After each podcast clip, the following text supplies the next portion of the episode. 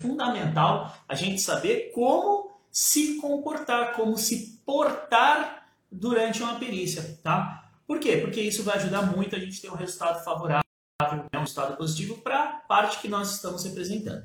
Quando o assistente técnico é, sabe se comportar adequadamente na perícia, ele consegue direcionar a perícia para que uh, seja atendida ali as necessidades, aos interesses do seu cliente.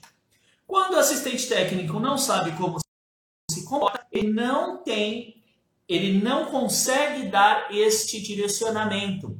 Ele não tem a, a ideia de que isto possa ser feito. E existem várias maneiras de se fazer isso.